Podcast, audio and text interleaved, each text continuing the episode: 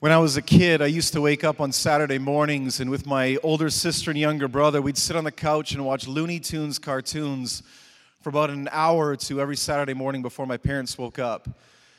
And if you've ever seen these, there's certain classic scenes. One of them is where in one of them, and it's happened over and over again in actually different episodes, people are chasing someone like a Bugs Bunny, who's a little more clever than the rest, and they're all going round and round, and a dust cloud is forming but at some point in time, even though that they were all chasing him and he was the one that was really leading this whole movement, at some point in time he steps out of it and at a distance just watches this dust cloud go on its own, wondering how long it's going to take them to figure out that he actually left.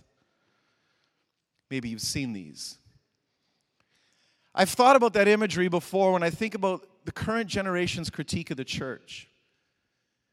You know, the mission of God is moving in this world, and we're all trying to follow on board, and that's what every church is really trying to do. But something can often happen in the middle of the Christian life, in the walk of discipleship, or in churches, and that's where we kind of become caught in this dust cloud, pursuing ourselves, caught up in ourselves. And the one that we were actually following might just be looking back at us, asking if we're still actually really following or even chasing after Him. Last week, I asked you guys a bunch of different questions. And um, if I go the, can you go to the next slide for me? My clicker's not working, I don't think. One of the questions I asked you was this What one word would you use to describe your current church experience? This is over 50% of the words that came back. Some of them repeated a number of times, but they are these. Can you go to the next one for me?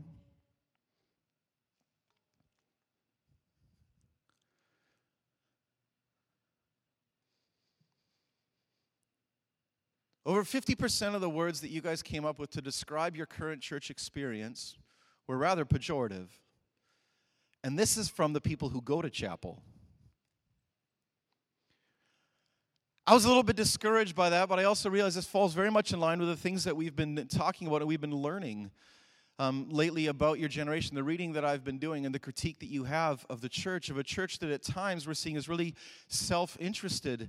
I asked you another question last week in live polling of if you were ever to leave the church, for what reason would it be? And 54% of you, more than any other answer, and all the other answers put together, said it's because the church has problems.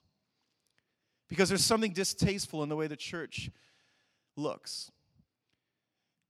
As a pastor, I've always found the church is always at its most unhealthy when it turns inward, when we have forgotten our primary purpose, when we've forgotten the Missio Dei and the mission of God in the world. We need to recapture what it means to be an outward facing church. A church that is excited about God's mission in the world and constantly pursuing that on every frontier and in every way possible. If you can go to the next slide for me. And these are some of the conclusions I've been coming at through this book. And what it says in the last paragraph, as it closes this whole summary of your generation, says that we're going to need to rethink how we do this. And for the first time in American history, we're going to think from a post Christian viewpoint. And the, the analogy that they used was you have to think like a missionary now. Because a missionary goes to another culture and expects it to not be what they are. They expect that they will have to change in order to contextualize or recontextualize the gospel. Missions does that, and we, I believe, are going to be learning from missions in a new way in the next generation if we are to be the church successful in the years to come in our own culture. And so we're going to learn, and we're going to take a posture of humility and learn from those in the frontiers, learn from those who are outward facing and have been learning from other what's working all across the world in missions and in places where the church is exploding and not shrinking. We want to move away from being the selfish church, and today we've asked a special guest to speak with us on that. It's been his life's pursuit um, as a pastor, as an entrepreneur, as someone who's headed up um, missional efforts in many, many different places. Now he's the international director of Sawyer, and I could go on to describe many other things within his resume, all of which are very impressive. But the most impressive one I found online was this one. Anna, if you can go to it. This is, this is, a, this is your 80s hairband picture, right? All right, so this is, will you please welcome this guy? Will you please welcome Daryl Larson? Come and share with us this morning.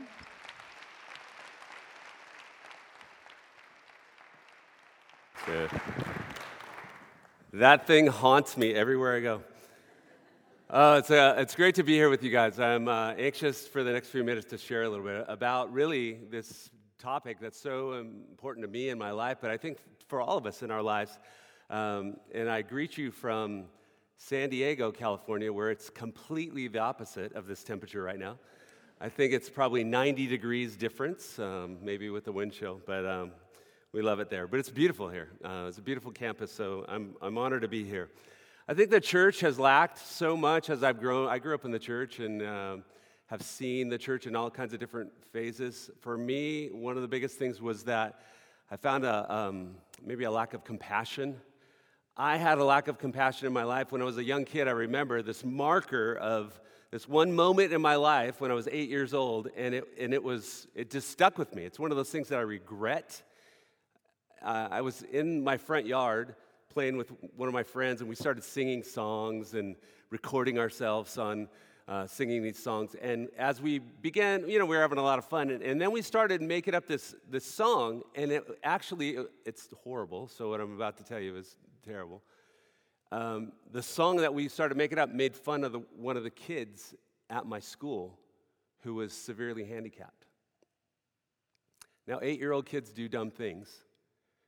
But when I look back at my life and I remember in that moment how wrong that moment was in my life, that was the kind of something that started a catalyst inside of me that would help really shape me and develop my life as I've uh, kind of gone through life because there's a place in all of us that lacks compassion, real compassion, the kind of compassion that, that the church should be known for. The church should be known for loving dramatically, but we haven't been known for that. And so this morning, I just want to get real practical and talk about, um, ask this question and maybe answer it. How do you and I live a life that's full of compassion for others like Jesus did. What does that look like? We're going to be in a really common scripture. You probably heard it tons of times. Luke chapter 10, if you guys want to turn over there. It's a story, probably familiar with, the, the Good Samaritan. But I hope to pull a couple of things out, uh, maybe something that might be new to you, and then just talk a little bit about what it means for us in our life. There was a guy on one occasion that comes up to Jesus, and he's an expert in the law, and he's, he's really pretty much got it all together. And he stands up to test Jesus, which I find that interesting that somebody would just stand up and just out Jesus and, and test him in front of everybody. And he says, Teacher, what must I do to inherit eternal life? Because he's awesome. And so Jesus says, What is written in the law? How do you read it? So he answered, Well, love the Lord your God with all your heart, and with all your soul, and with all your strength, and with all your mind, and love your neighbor as yourself. Well, you've answered correctly, Jesus said. Do this and you'll live. But he wanted to justify himself. So he asked Jesus, Who's my neighbor? I kind of picture him thinking, okay, so I've done all these things, it's awesome, but Jesus, what's the bare minimum? Like, what do I, what's the least amount? Who's my neighbor? Do I have to love everybody? What does that look, look like? And so, in reply, Jesus told him a story. He says, There's a man, he's going down from Jerusalem to Jericho, and he's attacked by robbers. And they stripped him of his clothes, they beat him, and went away, leaving him half dead. So, a half dead guy on the side of the road. Don't see that very often. A priest, so like the pastor, a priest happens to be going down that same road, and when he saw, this word saw jumped out at me. It's a word that is very strong. It means that, that he clearly saw and took in everything. He clearly saw that there's a half dead guy on the side of the road. So a priest, the pastor, he goes by, and when he saw the man, he passed by on the other side. So too, a Levite, when he came to the place and saw him, same word, passed by on the other side. But a Samaritan, and I can imagine when Jesus is telling this story, he pro- I, I imagine him pausing. But a Samaritan, and, and the, the room would have went, oh, because the last person on earth that you would think Jesus would talk about right now would be a Samaritan. Jews and Samaritans, they didn't really get along very well. And so Jesus throws this out. He's, he's really exaggerating this story. A Samaritan, as he traveled, he came to where the man was.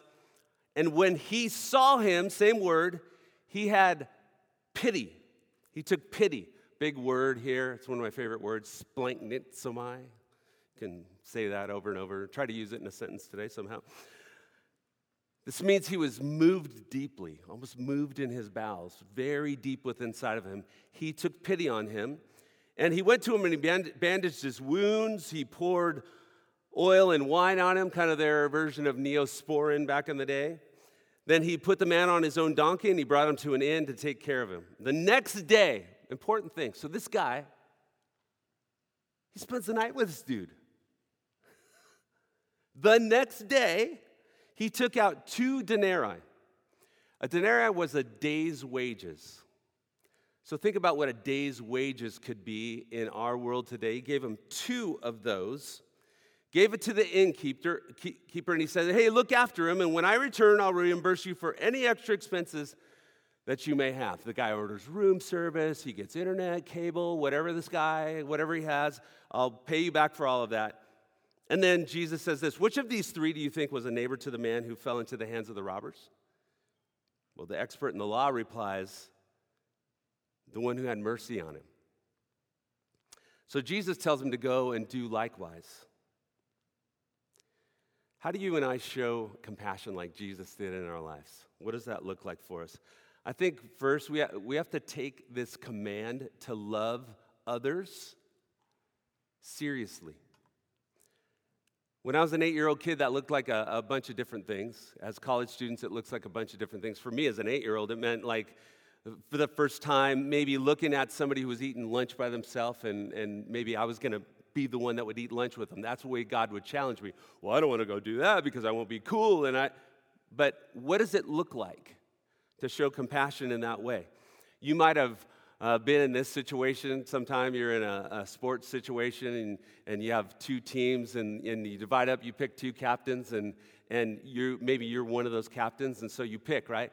And, and sometimes you're the, who do you pick first? Like you pick the pick the awesome person first, right? Because you want to win, you want to pick them on your team, and so you go through this, what is really a, a terrible thing pick, pick, pick, pick, pick, pick, pick, and you go back and forth, and, and then there's the last one picked, right? Sometimes we're that person. Maybe because sports was not our thing. Maybe we're good at something else. But it's just, it's just one of these things I remember about school and growing up. And so potentially, maybe, what would you do to like upset everything? You'd be the captain. Maybe you pick that person first. Well, you wouldn't do that. What would it look like in real life to love our neighbors. You see, we're really good at loving ourselves a lot of times. We take care of ourselves, we buy ourselves stuff, we, you know, we have all the latest technology, all those things. But Jesus said this, this is more like a 50 50 deal. You love your neighbor as you love yourself, the same way that you love yourself. Over time, that one little thing in my life, um, going on my first mission trip when I, when I went down to Mexico to build houses for the poor. And I, I was there amongst a bunch of people that were living in cardboard and plastic, and I saw that, and it just was a shocker to me.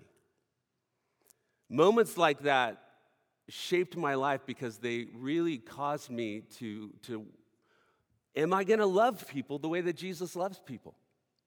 And if I if I am, then I'm going to go where he went and I'm going to do stuff like, like Jesus did. And I'm, I'm going to really push myself in those kind of ways. And so from there to starting a nonprofit that works in Fiji, which uh, we'll talk about later today, at three o'clock, we're going to tell you all about that, how you can be involved in it, and how and what an amazing job this, this college is doing at researching the lives that are being changed when you give clean drinking water to people that are currently drinking bacteria soup out of a, a river that's contaminated and you change their lives like on the spot with a tangible expression of God's love. Uh, you can come and find out what that looks like today at 3 o'clock if you get a, a chance to do that. But from doing that to working at Sawyer, God's always challenging me with this idea of how are you going to love? How are you going to serve? How are you going to have compassion? And it's with my neighbors, everybody around me. And one of the things that I've, I've struggled with the most is justifying not helping, like this guy does, right? But he wanted to justify himself, so he asked Jesus, And who's my neighbor? Who's my neighbor? There's been times in my life when I have not seen different people around me really. I had neighbors I thought that had it all together. I had college roommates that I thought had it all together, but they didn't really have it all together. But they look good on the outside, but on the inside they were struggling. I didn't see it. I didn't see the little kid that was at the school who was struggling with reading and, and just having a hard time, and I didn't see those children. How would Jesus challenge me to be involved in their life? Maybe I'd read to them, maybe I, but, but you don't do any of that stuff if you don't see, right? And so here you are. Here's Fiji. You think, Fiji, why does Fiji need clean drinking water? I didn't see it. Especially when you buy those, you know, super expensive little square bottles of Fiji water that actually comes from Fiji. The last thing I would have thought in my life was that people in Fiji need clean drinking water. So when my buddy Simon invited me to go over and, and, and see it for myself that 50% of the population doesn't have access to clean drinking water there, I was shocked. But then all the excuses came up. Well, Fiji's super far away. I don't I can't go there. I've never been there before. Who am I? What am I going to do? All these different things that were going through my head. And I didn't really realize what God was up to. And there comes a point in our lives when you feel God calling us to do something and you have a choice. You either do it or you don't do it. If you want to be the church that's different, if you want to be the church that shares the love of God to the world and is compassionate to the love of God in the world, it's not about who maybe made a mess of it before us that we can blame, but it's about who we are as the church. Jesus said that He, he gave us the church. The gates of hell aren't going to prevail against it. So we are the church. But what are we going to do about it? You have a choice. You either do it or you don't. The great thing I think is ready for this generation right now is there's a bunch of us, and a bunch of you especially, that are saying, hey, we want to be different. We want to be the church to people. Well, you have the opportunity to do it. But it's not going to come from justifying and making excuses, right? But you and I have to open our eyes to see our neighbors. Who's our neighbor? Right? A man's going down from Jerusalem uh, to Jericho. He's attacked by robbers. They strip him of his clothes. Who are, who are the people in our lives that we don't see? Who are the people on this campus that we don't see? Who are the children in the schools that we don't see? Who are the people downtown that we don't see? Who are the people in Mexico or in Fiji or in Liberia or in different parts of the world that we don't see? We don't know who they are. We don't know. And even if we walk by them, we wouldn't see them. Jesus says we have to see. We have to see what that's like. And then we're going to have to be willing to be inconvenienced. And that's one of the great challenges, right? So, priest is going down, the pastor goes down the road, the Levite, the worship leader maybe goes down the road. They see this guy but for some reason, they don't stop. I don't know what it is. Maybe they're too busy. Maybe they're on a mission to go somewhere else. Maybe they don't want to get their hands dirty. Maybe they're thinking, well, what could I possibly do to help this person? All these ideas that are going through their heads, and you have to be willing to be inconvenienced. And sometimes when we're going to give clean drinking water around the world, it is not easy. You think, oh, that sounds so awesome. Let's go to Fiji and give clean drinking water. I want to. How many of you guys want to go to Fiji with me sometime and, re- re- and go on a mission trip?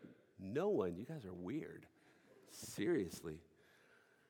Fiji is amazing, but sometimes you have to drive as far as you can drive up the side of a mountain. You have to get out of the car, climb down, hike an hour or two into a valley, cross a river to get to a little village that's in the middle of nowhere that's forgotten by most people. They're drinking bacteria filled water out of that river, and you're hot and sweaty, and you wonder how you're going to climb back out of that mountain. And you go do that, and it's not convenient.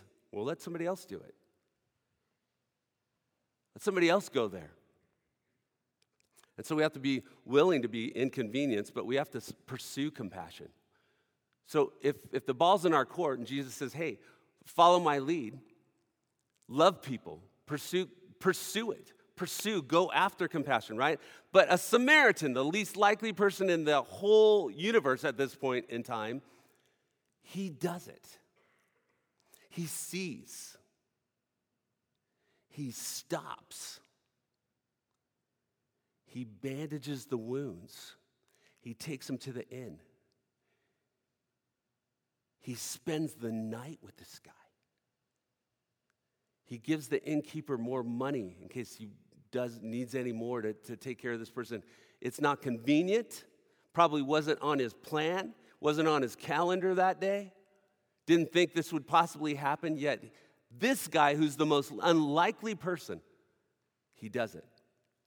I don't know about you, but sometimes in my life I felt like that unlikely person. God, why would you use me?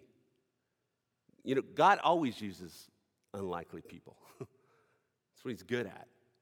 If you get in a situation where you're just, I want to help God, but it's over my head. I don't know what I'm going to do. I have no idea how I'm going to pull this off. I don't have the resources. I don't have the talent. I don't have the knowledge. I don't have any of this stuff. I don't know how to do it. Perfect. Perfect. Because God can. One of my favorite passages of scripture, I have it tattooed right here on my arm, is Ephesians 3:20. To him who's able to do immeasurably more than all we ask or imagine, according to his power that's within us. If you and I can think it up, it's not too big for God. God owns all the resources. He'll give you, He'll introduce you to somebody with the resources. He'll do all of those things. He'll work in your life. What He's really after is somebody who will say, Put me in. I'll do it. I don't know what I'm doing. I have some gifts. I'll give you all I have, God. And if you approach every day of your life with that posture, you'll be amazed at what God does. That's when God starts showing off. He's not looking, if, you, if you've got, if you wait until you've got it all together and, and you think you you're all dialed and man, I'm so good at this and I'm going to go do this, and you do a job that you really don't need God to do, it's not going to go far. Because we, number one, we'll fool, fool ourselves to, into thinking that we're good enough to do it without Him. That's the first mistake. So I'm going to save you guys a lot of time don't go there. Just realize that you absolutely need Him to be able to do it, and that His resources are limitless, and that you can, and that He'll bless that. So we pursue uh, compassion, we move to action. Jesus says, Which one of these guys was, was the one who had compassion? He says, Well, it's the one who had mercy on him, the one who did something. Not the one who talked about it, not the one who complained about it, you know, oh, yeah, nobody's taking care of these guys, and we have this generational thing where all these people aren't being taken care of. That's not what Jesus says. He's like, what, what is it that you and I can do right now? Ball's in our court. Move to action. There's a prophecy, Micah chapter 6, verse 8. The word, when he says, uh, he showed mercy on him. It's the same word that's used in, in Micah 6 8. He has shown you, O, o mortal, what is good. And what does God require of you? To act justly and to love mercy. Love it. Love it. One of my favorite things I love to say, you know, if you, if you follow Jesus, it's going to be an amazing adventure. He's going to take you to places around the world and do things in your own backyard that you never thought were possible, but He'll, he'll bless it. And, and I wake up, seriously, you wake up every day and say, somebody's got to have an awesome day. It might as well be me. Why not? What if?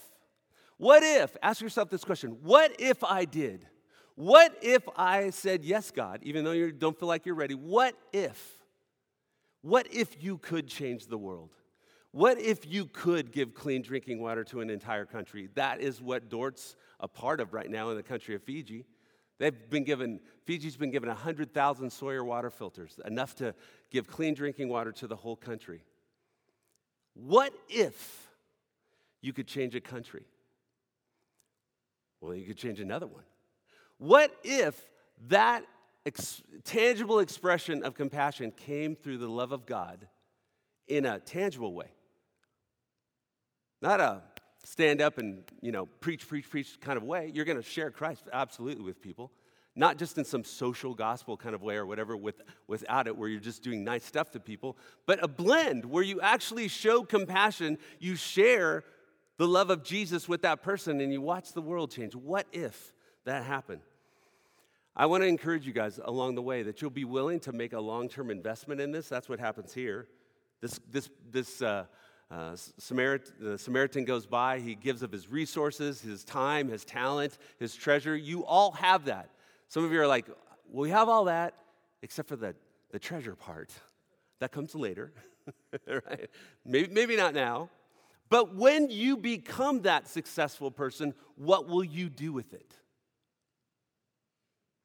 Will you hold it all to yourself, buy a bigger car, a bigger house, a bigger this, and me, me, me, me? That's how the church, that's, that's all those words that were up on the board.